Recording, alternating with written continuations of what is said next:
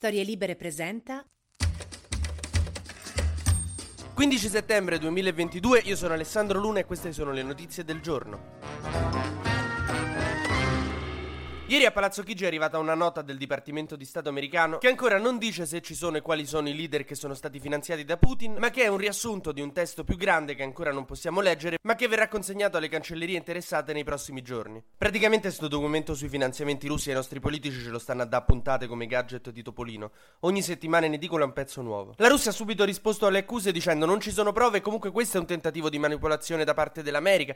Io adesso capisco, mi sa come ci si sente essere figlio di due divorziati. Lasciate Lasciateci fuori dai vostri screzi. Anche perché non abbiamo voglia di passare la settimana con la NATO e il weekend in Russia.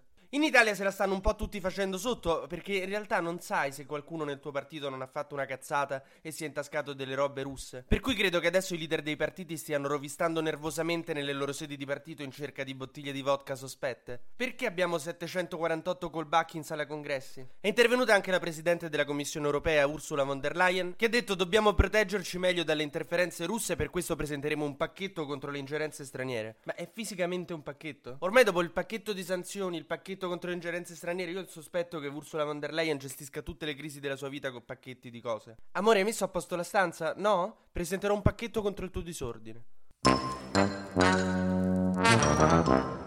Mentre io sono andato a dormire, mi sono svegliato e la Svezia era diventata fascia. Alle elezioni di domenica il centrosinistra ha preso 173 seggi, tre in meno della coalizione formata dalla destra e dall'estrema destra dei democratici svedesi. Ma quanto è bello che in Svezia pure i neofascisti si chiamano democratici svedesi. La premier socialdemocratica Andersen si è dovuta dimettere e adesso si formerà un governo di destra e estrema destra. E comunque a me i mobili di Ikea mi sono sempre sembrati di architettura razionalista. Cioè il mio Billy sembra il Colosseo quadrato. Ieri Salvini invece ha raggiunto delle vette di paraculagine che io veramente mi inchino di fronte a una cosa del genere. Quando è uscito questo documento Salvini ha detto io querelerò chiunque associ il nome della Lega ai soldi russi. Ieri da un palco ha detto una frase che è un capolavoro secondo me. Io i soldi non ne ho mai visti, né chiesti né presi, ma se Letta invece ha avuto finanziamenti è giusto che lo dica. È come se Bruto avesse detto io coltellate non ne ho mai date, però se Giulio Cesare si è ammazzato da solo è giusto che lo dica. Cioè sono talmente geniali queste cose, manco mi incazzo più io. Letta nel frattempo sta in giro per l'Italia nei collegi uninominali in bilico per cercare di vincerli. Annuncia ai suoi elettori mai più alleanze con la destra. Sì, io da oggi non verrò mai più così tanto. Le abbiamo dette tutte queste cose. Conte ormai si è rinchiuso al sud Italia, non esce più da là, praticamente non si capisce perché, ma lì sotto quando lo vedono passare per strada per qualche ragione gli pare di aver visto San Gennaro. Il Papa continua a trattare l'invasione in Ucraina come se fosse, non so, un litigio tra due innamorati che hanno entrambi colpe.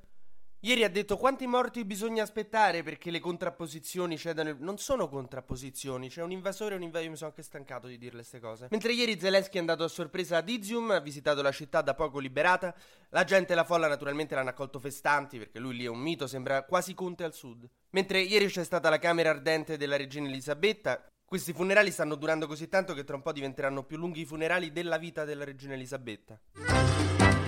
TG Luna torna domani mattina, sempre tra le 12 e le 13, su storielibere.fm.